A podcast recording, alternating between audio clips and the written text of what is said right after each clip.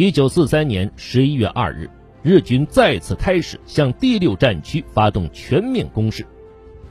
日军十三军司令横山勇住在沙市的观音寺，亲自指挥七路日军进犯。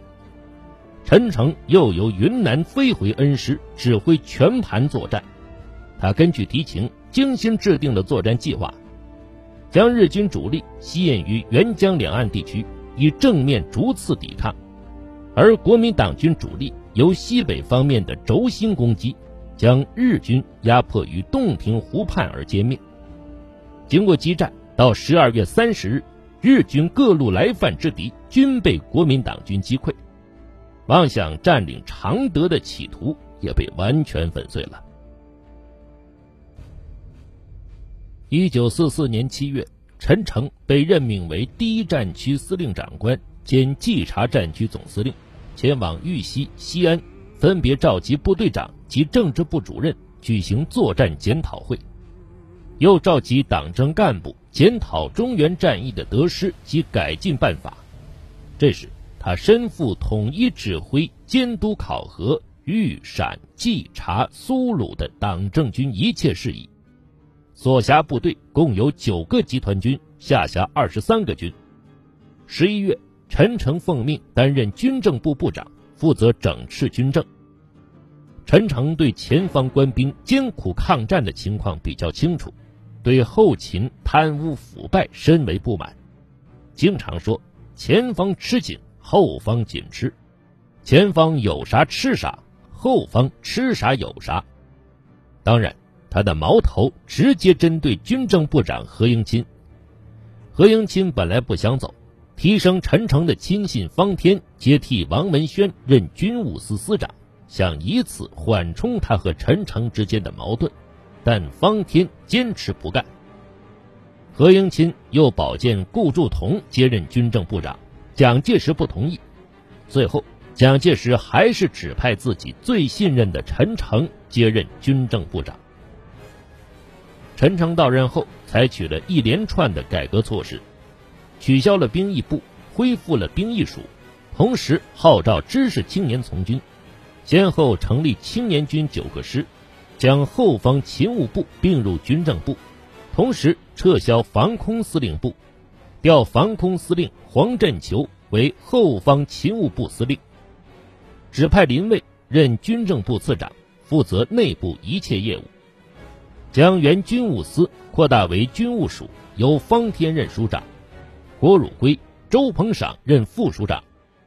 江源通信司、马政司与工兵城赛等业务。及后勤总部运输处均划归军务署，下辖兵部司、骑炮兵司、工程兵司、通讯兵司、运输兵司、马政司及属办公室共七个单位。各军师长、各地警备司令、司管区司令等主官任用升调，原属参谋总长何应钦的职权范围，因何应钦调驻昆明，一切划归由陈诚牵办。陈诚用人方面偏重于保定八期、黄埔六期和陆大十一期，在整编部队方面，陈诚采纳美军顾问团的建议，裁减军事番号，将战斗力薄弱、军纪差、装备劣、兵员不足的部队，不管正规军或杂牌军，均大量改编撤裁，选择了四十个美械装备、素质较优的部队整编为甲种师。此外，又整编了若干乙种师。一九四五年八月十五日，日本政府宣布无条件投降，陈诚以军政部长的身份负责了军队复员和接收工作。抗日战争胜利后，国内面临着战与和两种前途，陈诚竭力支持蒋介石的内战政策。为了消灭共产党领导下的八路军、新四军等人民军队，多次绞尽脑汁出谋划策，为发动全面内战做准备。一九四六年四月三日凌晨，国民党北平当局以户口登记未竣为名，非法搜查解放报社、新华通讯社和北平军事调处执行部中共方面委员叶剑英的军事顾问。滕代远将军的公馆，同时将新华分社和解放报等工作人员四十多人押送到北平有关警察分局，其中有晋察冀边区贸易公司经理李庚涛。晋察冀边区张家口市商会会长等人，这就是四三事件。叶剑英对国民党反动派这种法西斯暴行表示极大的愤慨。他派人到方湖斋九号调查反动派对报社犯下的罪行，让执行处副处长李聚奎以慰问被捕人员为名，通知他们没有党的指示，不能随便出狱。当天上午，叶剑英派滕代远在北京饭店举行记者招待会，向全国公布了四三事件的真相，揭露国民党反动派的暴行。接着，叶剑英向北平行营主任李宗仁、十一战区司令长官孙连仲、北平市长熊斌，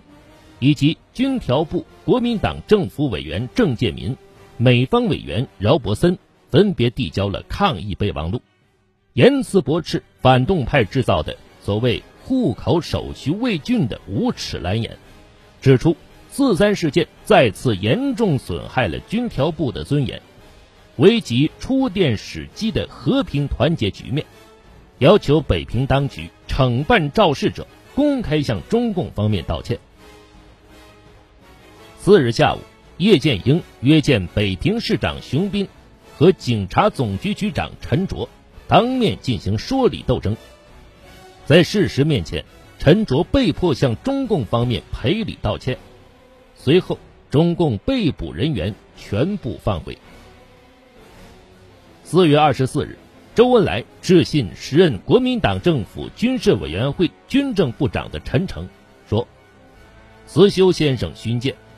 四月三日午夜三时，北平我解放报社、新华通信社。”与滕代远将军公馆同时被非法搜查，四十余人横遭逮捕一事，实为侵犯人权之严重事件，其严重性绝非所谓检查户口以及纯为检查警察当局维持治安、执行职权等之借口所可抹杀。该检查户口，既不需派遣大批军队、警察、宪兵、特务与三青团员持枪实弹。架设机枪，如临大敌，也不许黑天半夜闯入人家，竹屋搜查，逐人盘问，翻箱倒窃，捣毁用具，打破门窗，封闭住屋，更不许将被捕者双手夹铐，绳索捆绑，沿途殴打辱骂。且即根据郑介民先生来电所云，已仅二十余人之户口未经登记。何以将已报户口之另二十余人其方由政府方面邀请来平商购食粮之李庚涛、刘洪达二人也一同捕去，一同扣押，一同受辱？此事发生之后，我方被捕人员即严重抗议，平市当局自知理亏，曾当面表示歉意，礼送出狱。就以上事实来看，北平四三事件是否纯为户籍问题？则不便自明矣。至叶剑英委员为北平执行部我方代表，经闻大批同志被捕，亲见北平当局交涉营救，自属人之常情，而竟受到郑介民委员来电，所谓令生事端之无理责难，殊为遗憾。陈诚对周恩来的信毫不理睬，反共步伐进一步加快。一九四六年六月，国民党政府成立国防部，陈诚出任参谋总长兼海军总司令，这是陈诚的极盛时期。此时，在蒋介石嫡系部队中，陈诚军事集团的实力是最雄厚的。胡琏的十八军、阙汉骞的五十四军、宋瑞珂的六十六军、方静的七十九军、牟廷芳的九十四军、戴之奇的九十九军。新一军潘玉坤的五十师，新六军龙天武的十四师，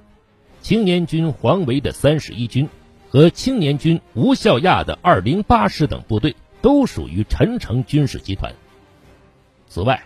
徐州绥靖公署主任薛岳、保定绥靖公署主任孙连仲，第六绥靖区司令周岩，他们都是陈诚保荐的。国防部参谋次长郭灿、副总司令黄维、参谋次长方天、海军总司令桂永清、空军总司令周志柔、第一补给区司令赵志尧、第二补给区司令施伯恒、第三补给区司令白宇生、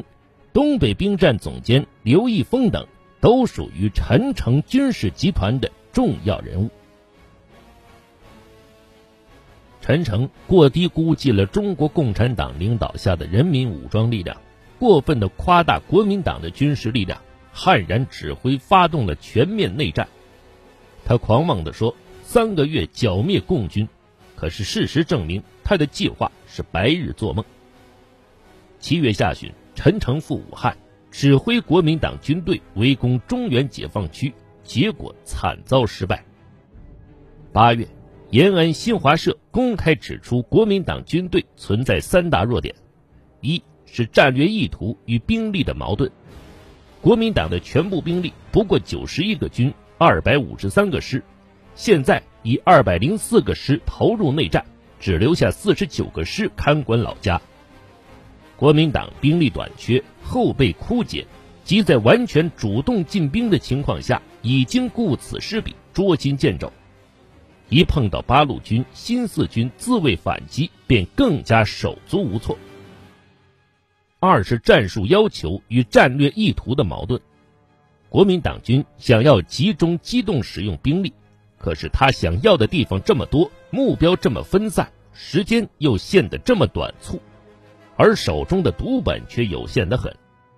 即或能对某一地区集中相当优越的兵力。但同时，在其他许多地区就破绽百出，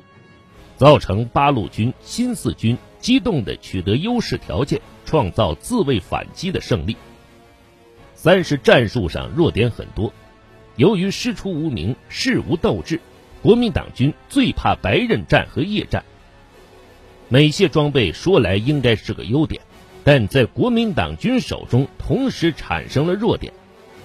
武器机械化程度愈大，弹药的消耗愈多，愈需有良好的交通线来大量供应。但是中国幅员辽阔，交通不便，国民党军进入解放区作战，在当地人民广泛迫击之下，国民党军无法使用铁路、公路。新华社军事记者最后称，陈诚既不知彼，又不知己，他的孤注一掷的冒险行动。必然遇到悲惨的结局，是可以预卜的。九月，陈诚又赶赴郑州，布置对冀鲁豫解放区的军事进攻。十月，国民党军傅作义部占领张家口，陈诚得意忘形，在接受国民党中央日报记者采访时吹牛说，三个月可以军事上解决问题。记者问他，张家口收复后对战略上影响如何？陈诚回答说：“张家口收复后，冀察热绥以及晋北均可联系起来，非但对战略上有很大的影响，而且平绥路交通可以恢复。冀察绥等省之经济，如粮食、布匹等可以调剂。”